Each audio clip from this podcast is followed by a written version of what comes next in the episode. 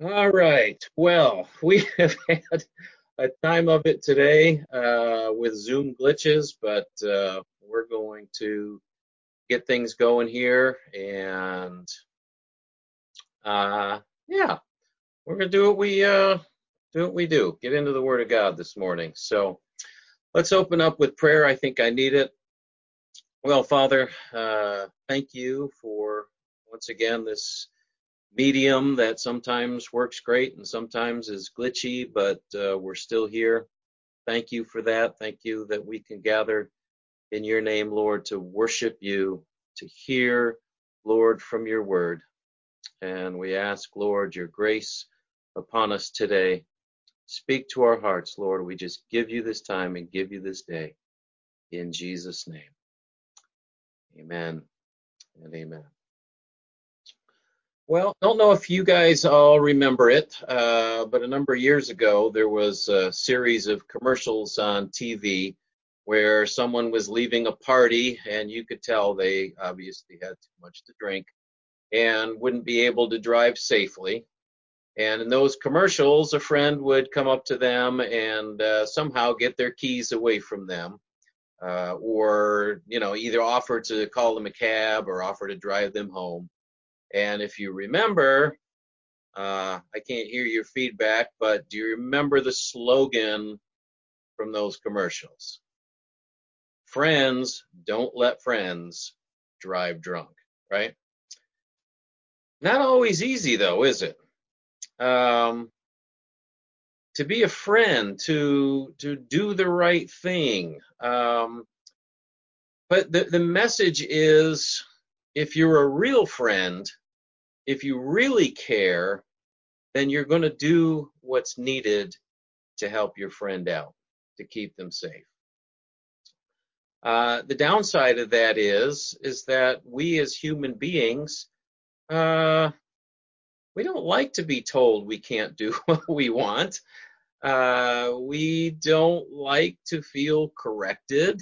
It's just part of our insecurity, I think, that comes from uh, the fall of man, and uh, we uh, it, it makes things awkward. It makes things difficult. But Proverbs 27 6, this is a, a phenomenal verse to keep hidden in our hearts, keep hidden away. Uh, from the New Living, it says, Wounds from a sincere friend are better than many kisses from an enemy. As you know, I've mentioned my friend Mike once or twice. Uh, one day we were out uh, working together, and, and Mike pulls a roll of lifesavers out of his pocket, and he says, "Hey, Ron, would you like a mint?" I said, "No, thanks." And he says, "Look at me." I looked at him. He goes, "Please, I insist." and uh, I said, "Oh, okay."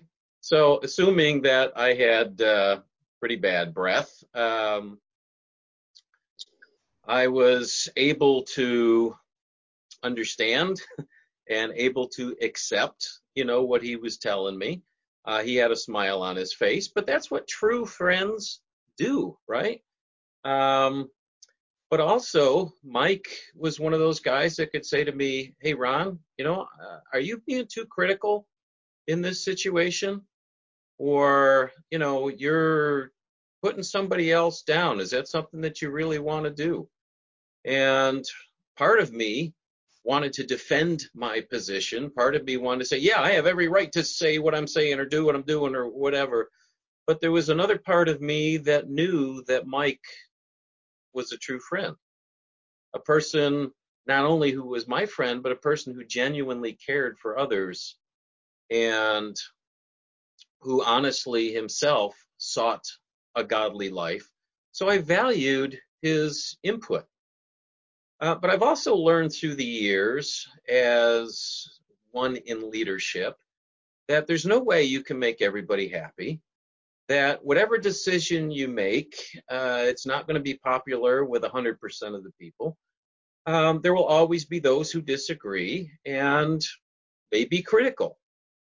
But one important lesson that I've learned and am still learning um, is that every bit of criticism has an element of truth in it. And though it can be difficult, uh, like I said, I'm still learning to be thankful for criticism and to bring that to the Lord and uh, be able to say, "Hey, Lord, you know, uh, this is what this person said. You know, it it, it kind of hurt, but uh, talk to me about this. Uh, what what about this is true, and what do you want me to do about it? Where do I need to go from here?" Uh, again, in Proverbs chapter 12, verse 1, says, "Whoever loves discipline loves knowledge, but he who hates reproof is stupid." Why is that? Uh, rather blunt from the New Living. Um, because we can avoid problems down the road if we are open to correction.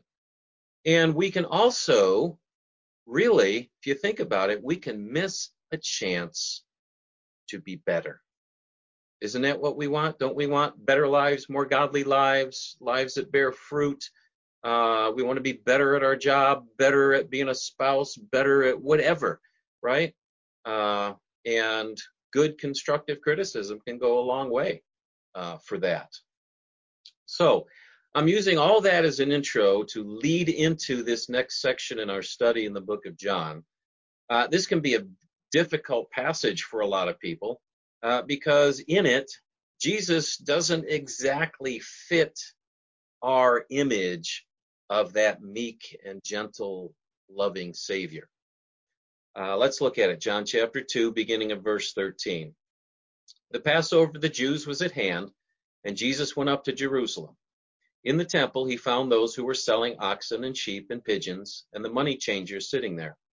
And making a whip of cords, he drove them all out of the temple with the sheep and the oxen. And he poured out the coins of the money changers and overturned their tables. And he told those who sold the pigeons, Take these things away. Do not make my father's house a house of trade.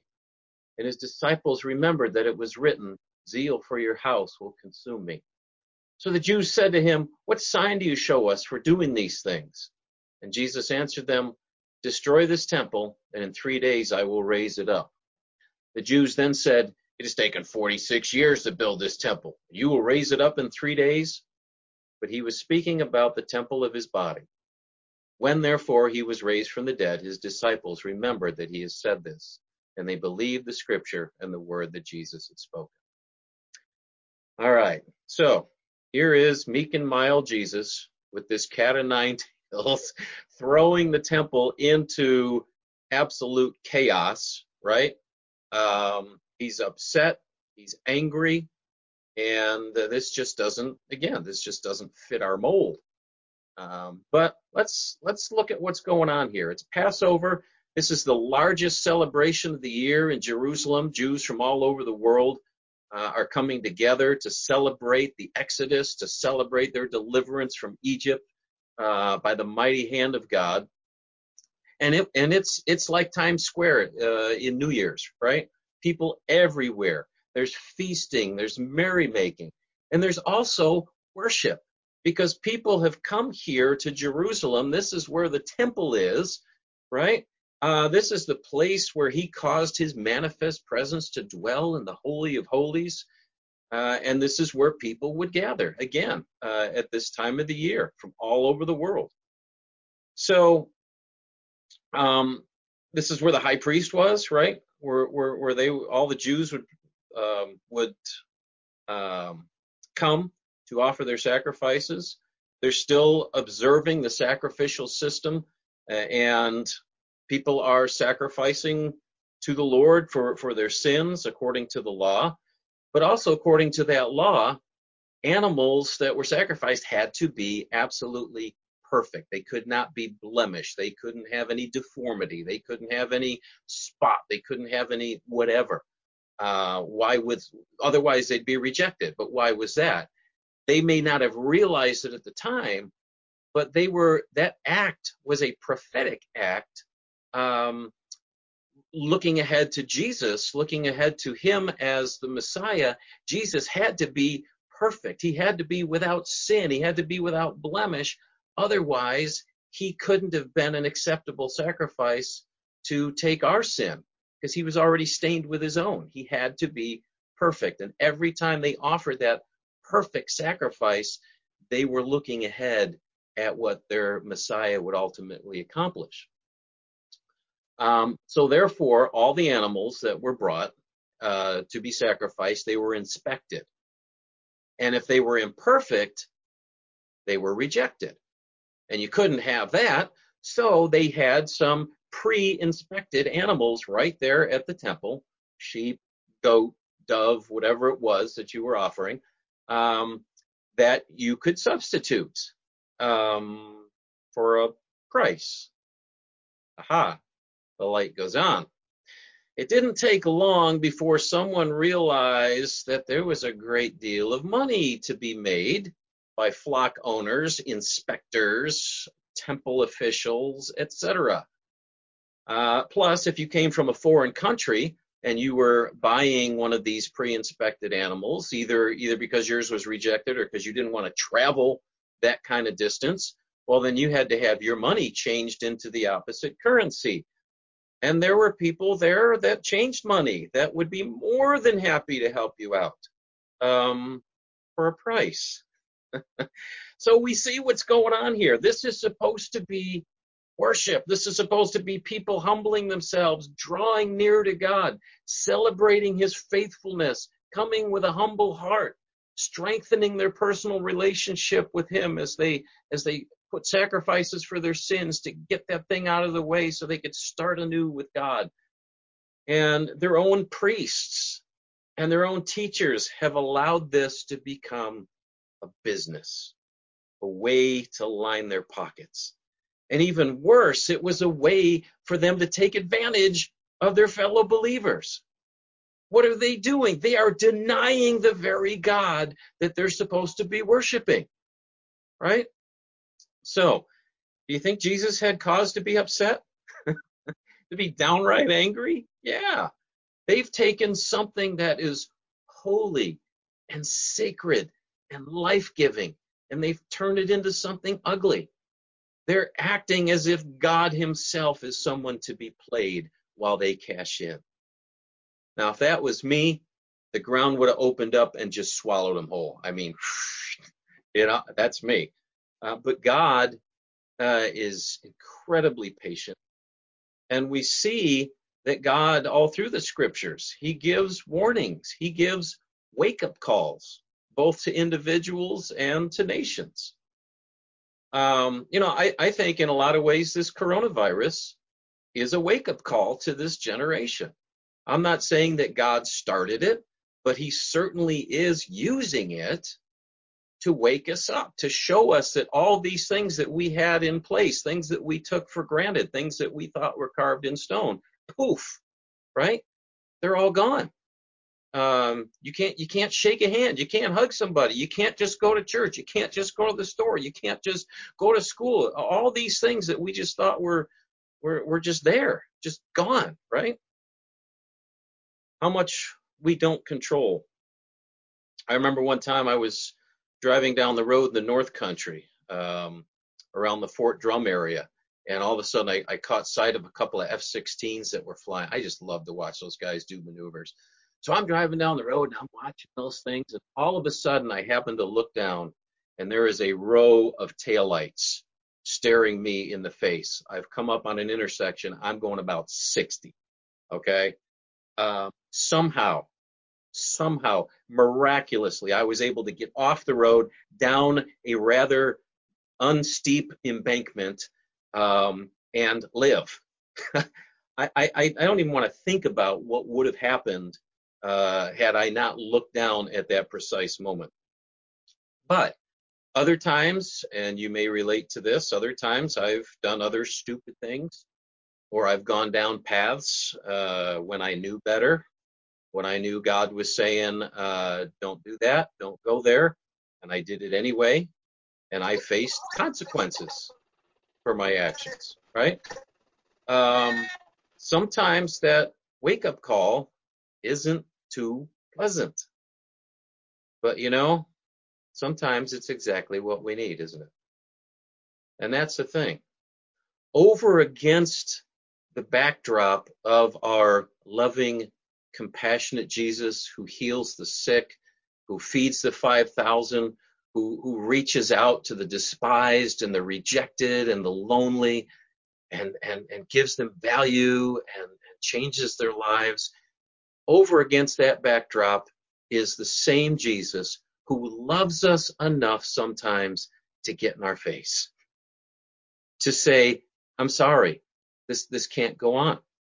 You're hurting yourself, you're hurting others, and you're just not listening to me. It's time for a wake up call. Aren't you actually glad that we have a Savior like that that cares enough? I sure am. But I'm also glad that He speaks to us through His Word. That in those times of prayer, we can come before Him and He can speak to us before we need the wake up call, right? Before we need to face consequences. That, that still small voice of the Holy Spirit can speak to us and say, Ron, don't go there. Don't keep doing this. This isn't good for you, right? I love that verse from Hebrews 4:16 that you and I can come boldly before the throne of grace to receive mercy and grace to help in time of need. Mercy. Mercy comes from the cross. Mercy comes because our sins are forgiven because of Jesus. But then that grace to help in time of need. Let's show you, Ron, where you got off the path. Show you where you took a detour. Show you how you got there so that you don't, so that we can get you back on the path and avoid that pitfall the next time. Right? Thankful. Thankful for a God who's willing to talk to us, not just not just watch us with that baseball bat in his hand, right? Uh, you're to get it. Uh, no, he wants to help us to avoid trouble. He's a good father, a good good father. That'd make a good song. Um, so this is this is our Savior. This is our Jesus. He is the one who is not only the healer and the compassionate one who, who, who knows our frame that we're but dust, who, who is uh, touched by the feelings of our infirmities, who knows our weaknesses and our struggles, and is there to give us mercy.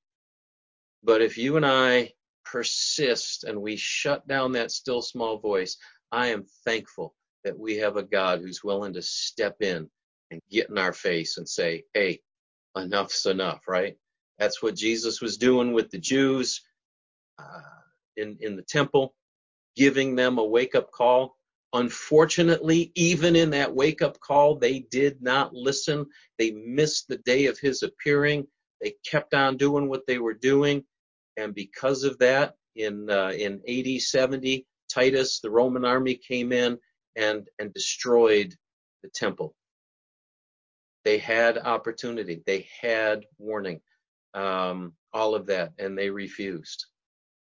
So, uh, but I, I'm I'm thankful for Jesus who comes to us, uh, for the Holy Spirit who speaks, Jesus who will take it to the next level to uh, help us to get on the right path, stay on the path, that we might find His blessing and that we in our lives might be able to bless others. I mean, look, the, the Romans were looking at these guys saying, who are these Jews? They have this, this, they're supposed to be worshiping one God, the God. And uh, what kind of difference is it making? They could see what was going on. Eh, they're just like everybody else, right?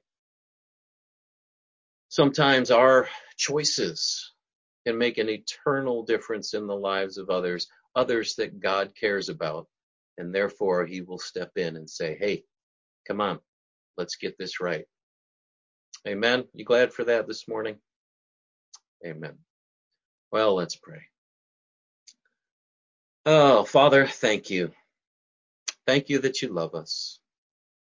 Thank you that you love the people around us that our lives can touch. Thank you, Lord, for the still small voice of the Lord Thank you for the wake up calls. Thank you for the consequences, God, all the things that you bring us so that we can have the best life possible and so that our lives can bear fruit for you in the lives of other people. Thank you for that. Touch us, challenge us today. We give you praise, honor, and glory. In Jesus' name. Amen and amen.